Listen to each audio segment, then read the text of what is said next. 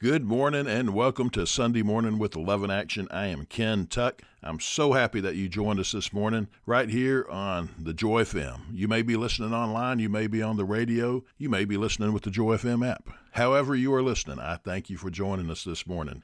I invite you to pour yourself a cup of coffee, pour some orange juice or milk, whatever you prefer. This morning I have a vanilla and caramel latte, and I'll tell you where I got it from my house.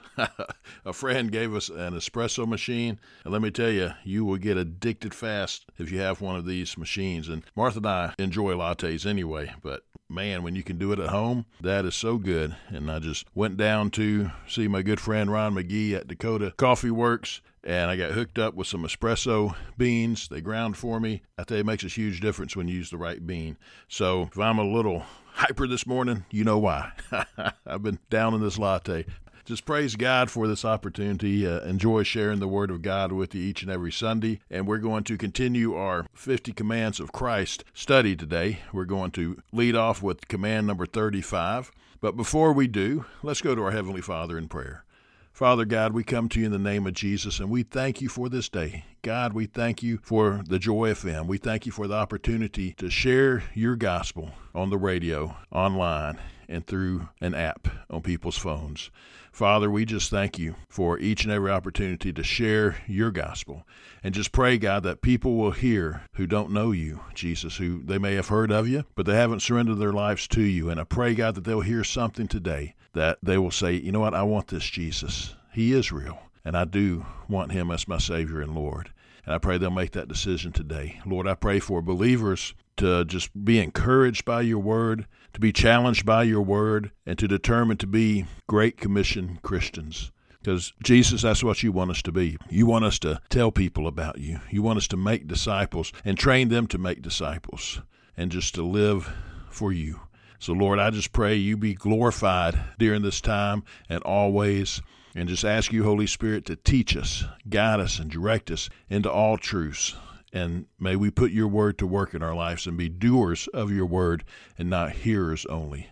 Father, we love you and we praise you, and it's in Jesus' holy name I pray in. Amen. Command number 35 out of the 50 commands of Christ that we are studying is lead by being a servant. Matthew chapter 20, verses 25 through 28. But Jesus called them to him and said, You know that the rulers of the Gentiles lord it over them and their great ones exercise authority over them. It shall not be so among you, but whoever would be great among you must be your servant, and whoever would be first among you must be your slave, even as the Son of Man came not to be served, but to serve, and to give his life as a ransom for many. Whose style of leadership did Jesus condemn? Well, when we go back to when he first started speaking here, Matthew 20, verse 25, he says, The rulers of the Gentiles lord it over them, lord over their leadership over them, and they exercise authority over them. And so Jesus is saying the kind of leadership in the kingdom of God is not the kind that says, Look, I'm the boss, you're going to do what I say. Jesus modeled a totally different leadership, didn't he? Jesus came, as he said, not to be served, but to serve. And when we think about leaders, many, unfortunately, they want to be served. But Jesus is saying that's not it. In my kingdom, if you're going to be a leader, you're going to serve and not be served. So we need to understand that Jesus is talking about leading by being a servant. And leadership, according to John Maxwell, and if you've never read any of John Maxwell's books, I encourage you to do so. He is a wonderful teacher on leadership. He says that leadership is influence. So if you have influence over anybody, you're a leader. Because too many people think, well, I'm not a leader, but you don't have to have a title to be a leader. As a matter of fact, a title does not make a leader. If somebody has a title of manager or pastor or president, vice president, what have you, that does not make them a leader. That just gives them a title. But to lead, you have influence. We're going to look at some examples of influence and look at life role leadership. In other words, these are, as we go through life, we see where we really are leaders, and there's different situations, different opportunities that we have to lead. Notice that Jesus did not say we get to pick and choose when to be a servant leader. He just says that's what we're going to be if we're going to lead in his kingdom. So let's don't think about, well, there's certain times when a servant leadership just wouldn't work, so I'm not going to be a servant leader. No, we need to be a servant leader at all times. And let's look at some examples of life role leaderships. And we're getting this from a book called Lead Like Jesus by Ken Blanchard and Phil Hodges. And I'm just going to go over a list here, and then we'll come back and talk about a little bit of them.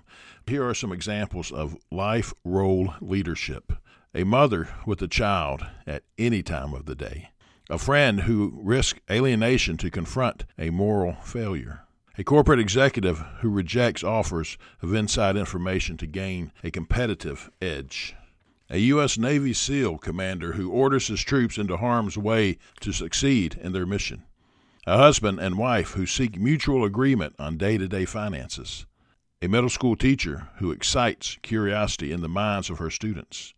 A rehabilitation nurse who patiently handles the anger of a stroke victim, a missionary doctor who refuses to leave his patients to avoid capture by enemy forces, a local pastor who avoids teaching on controversial issues for fear of rejection, a high school coach who fails to confront rule violations by his star player, an adult who provides advice and guidance on living arrangements to his aging parent, a terminally ill patient who demonstrates grace, confidence, courage, and calm to anxious loved ones.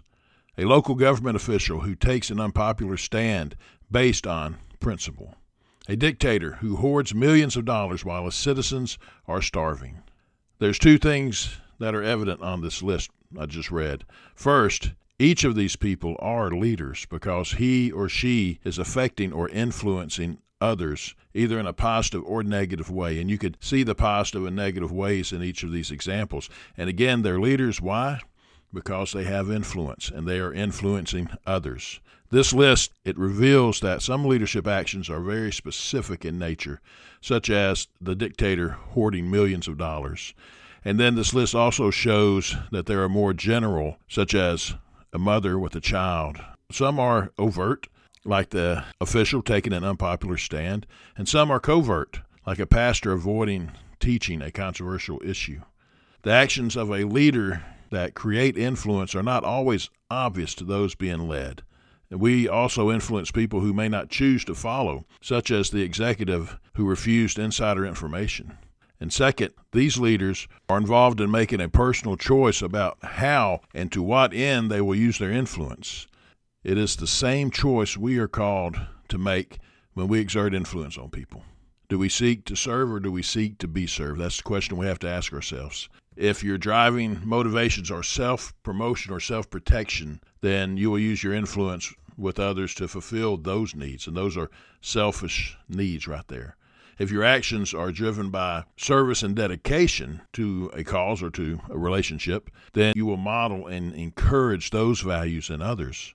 So you see how we lead. We can either be a selfish leader or we can be a servant leader as well. And that servant leader is what we need to strive for and how we need to serve, how we need to lead. In many organizations like businesses, government, churches, etc., the leadership model can often be summarized as it's all about me. And none of us really like to work for people like that, do we? And so think about you being a leader if you don't want to follow somebody who is all about themselves, then don't be like that person. Be like Jesus and be a servant leader. The main motivations for self promotion is pride. That's a prideful leader, somebody who takes a lot of pride in themselves and, and not in much into anything else. And a self protection leader, that's someone who is leading out of fear, and you don't want to be like that either. So, how do we feel about leaders like this? We've probably all have worked for leaders like I'm talking about here who are either full of pride or full of fear. Here's an example of somebody who is a leader that is fearful, kind of that self protection mode. There's somebody who does not want to hire somebody smarter than them because they're fearful that that person's going to take their job. Anytime I've ever hired somebody, I sure do want them to be smarter than me because when I'm in a leadership role, let's take, for example, when I was uh, the editor at the Dothan Eagle, I wanted people throughout our news department, sports department, our design desk, who were a lot better at their jobs than I was when I did those jobs. And why is that? Because one, I want them to be able to excel and do well. I wanted the product to be good. So having people in positions that you are managing them, you are leading them, hire people who are good at that and who are better than you are because it's going to be better for the whole team. It's going to be better for the, and like in that situation, for the newspaper itself. You can think about sports. Uh, it's football season. So if a coach, head coach, hired a defense coordinator and offensive coordinator who were just average, not as good as he was when he was in those positions, then that team's not going to win a whole lot of games. You want to hire the best coaches that you possibly can. They're going to make that team perform very, very well, and those players are going to excel and hopefully move up to the next level to the NFL.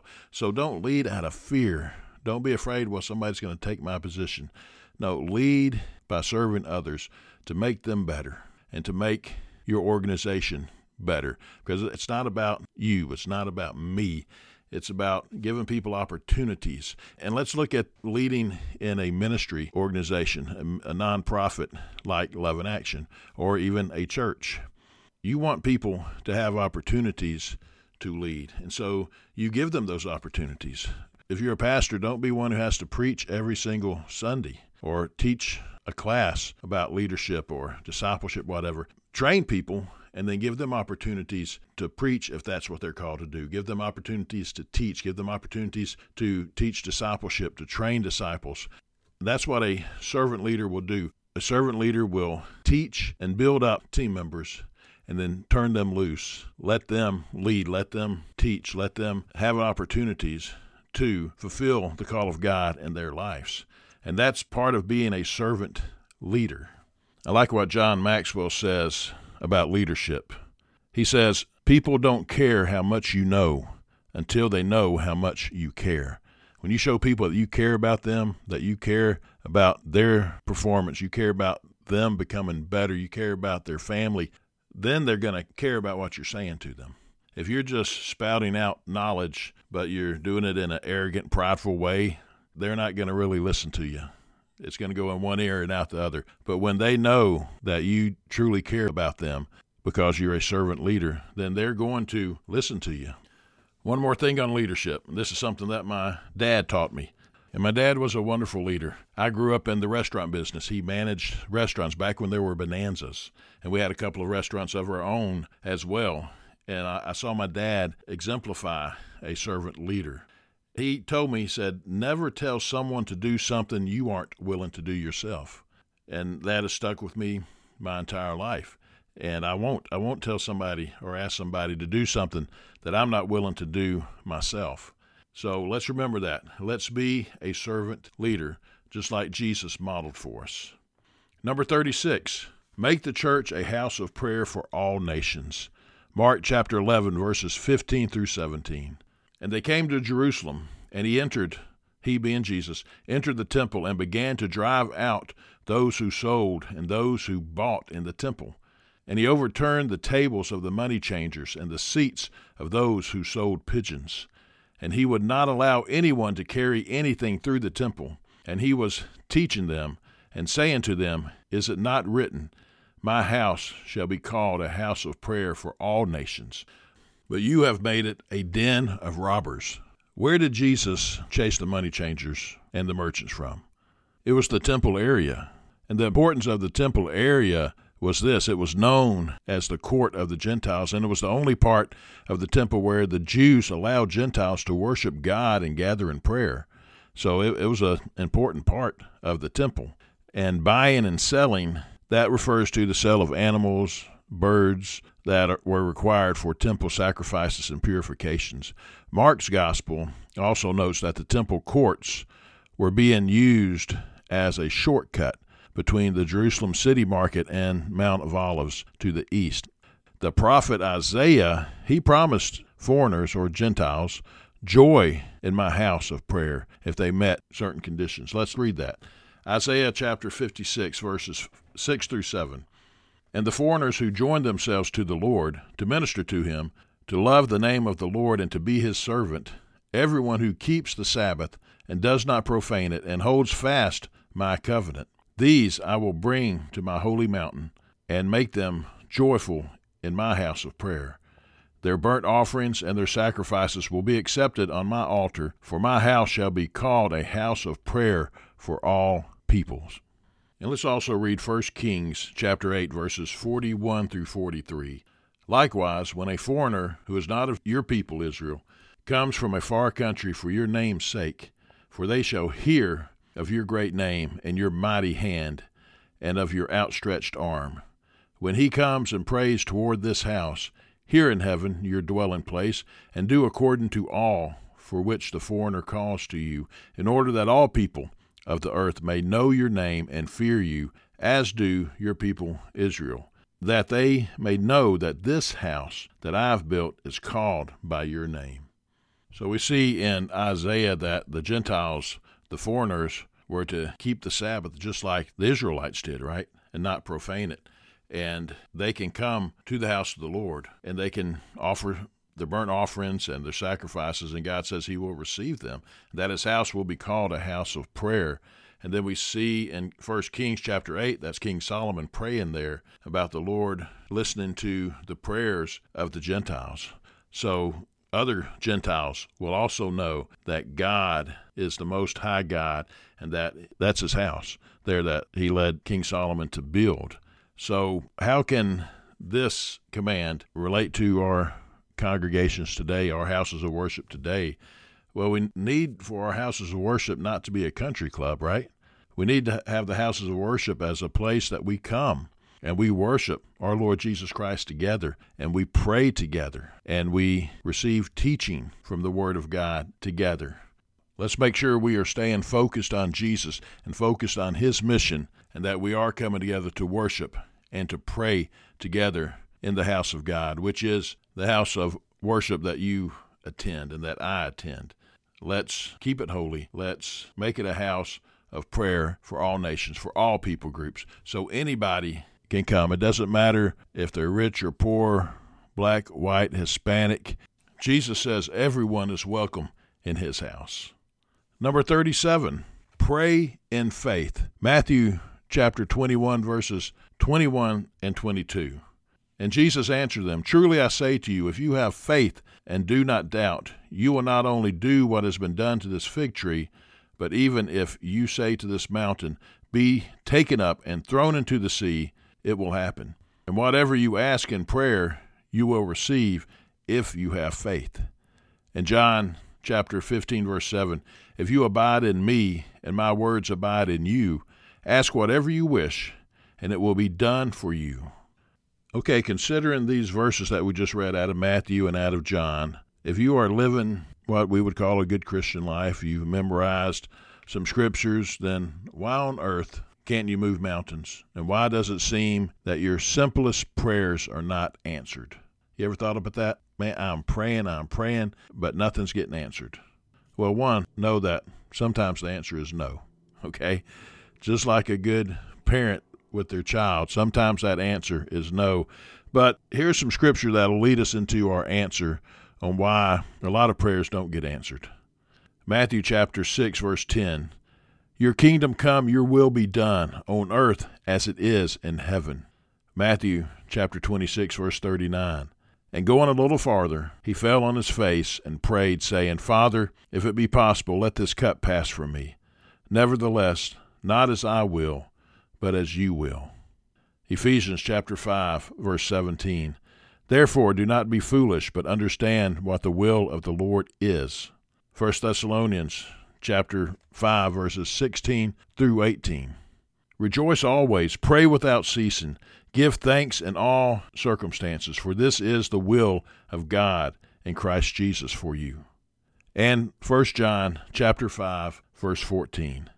And this is the confidence that we have toward him, that if we ask anything according to his will, he hears us. Did you notice anything in those verses that were repetitive?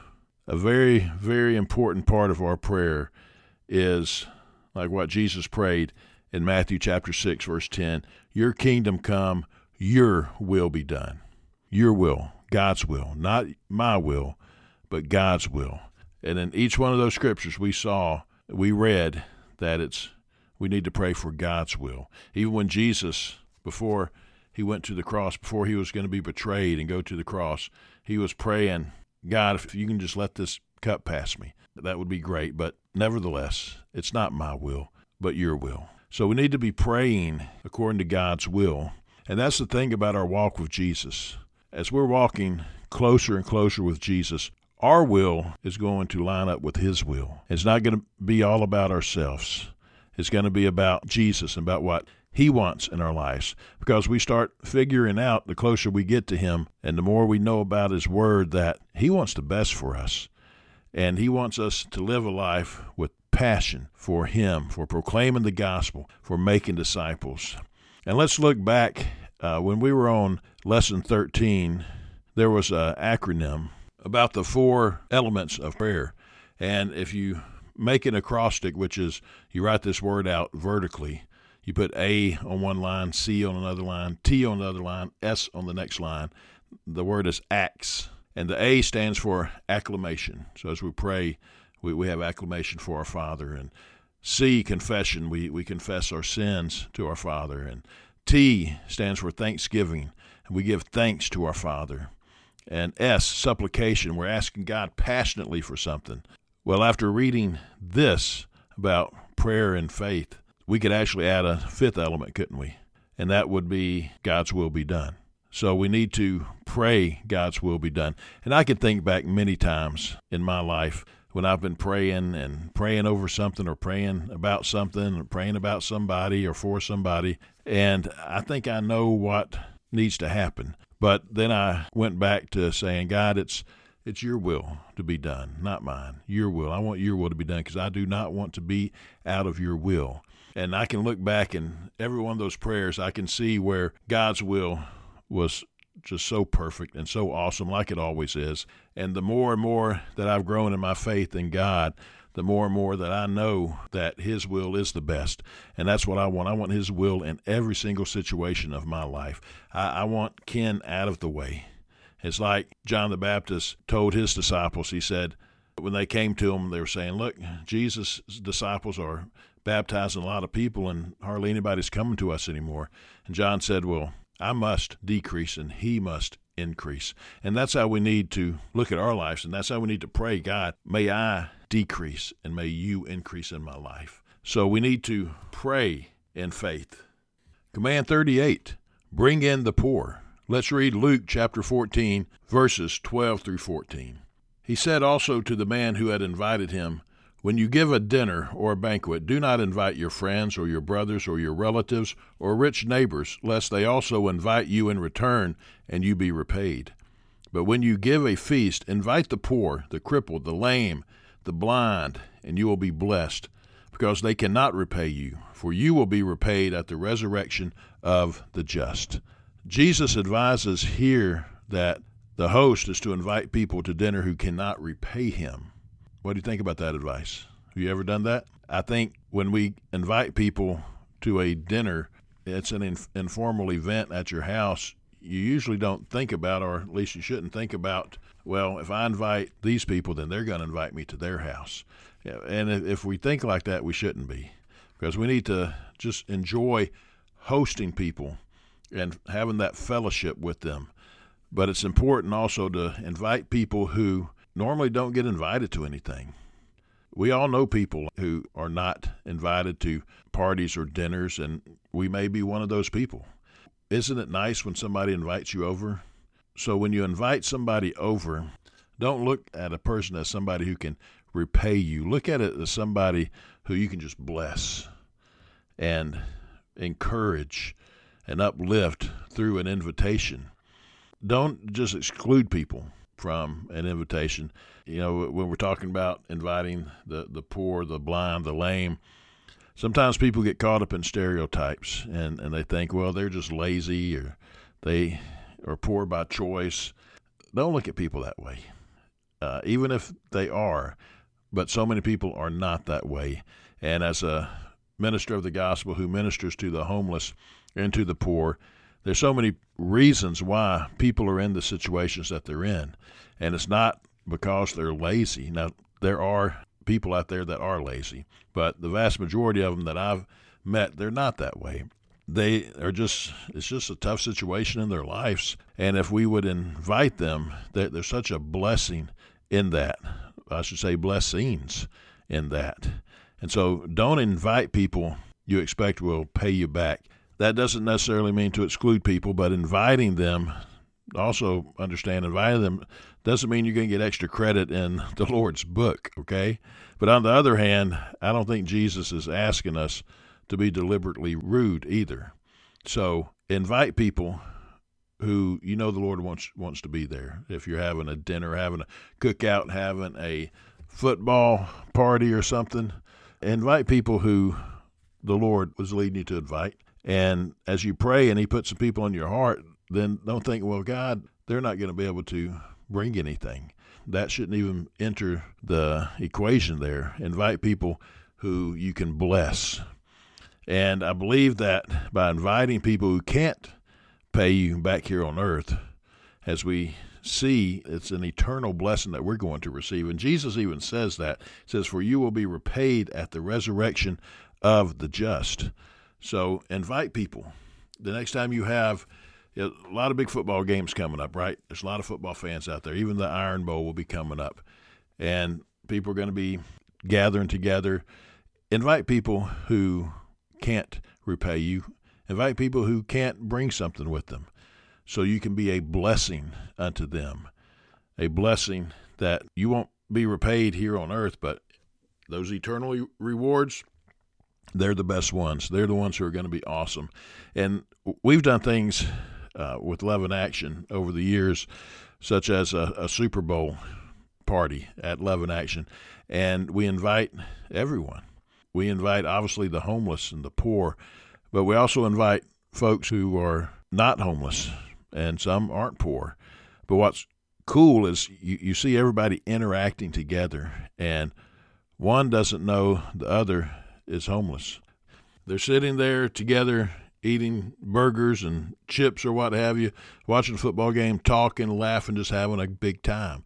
And everybody feels included and accepted. And that's what's important about these gatherings.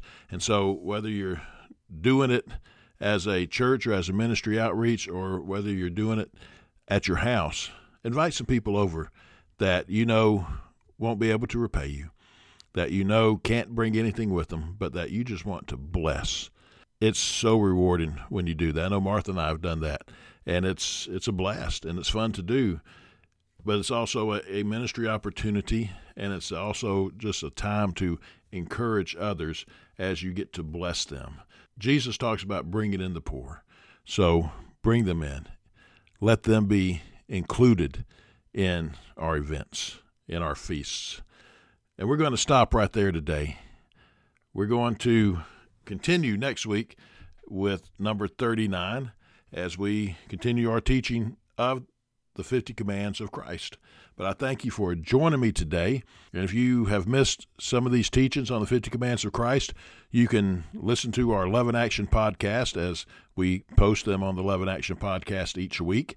And that can be found at Apple Podcasts, Spotify, Podbean, pretty much everywhere you listen to podcasts, you can probably find the Love in Action podcast. So check it out and listen to those teachings and get caught up if, if you're behind. And I thank you so much again for joining me today. I hope you have a wonderful rest of the day and a great week coming up. And may the Lord bless you and keep you. May he cause his face to shine upon you and be gracious unto you. May he lift up his countenance upon you and give you peace.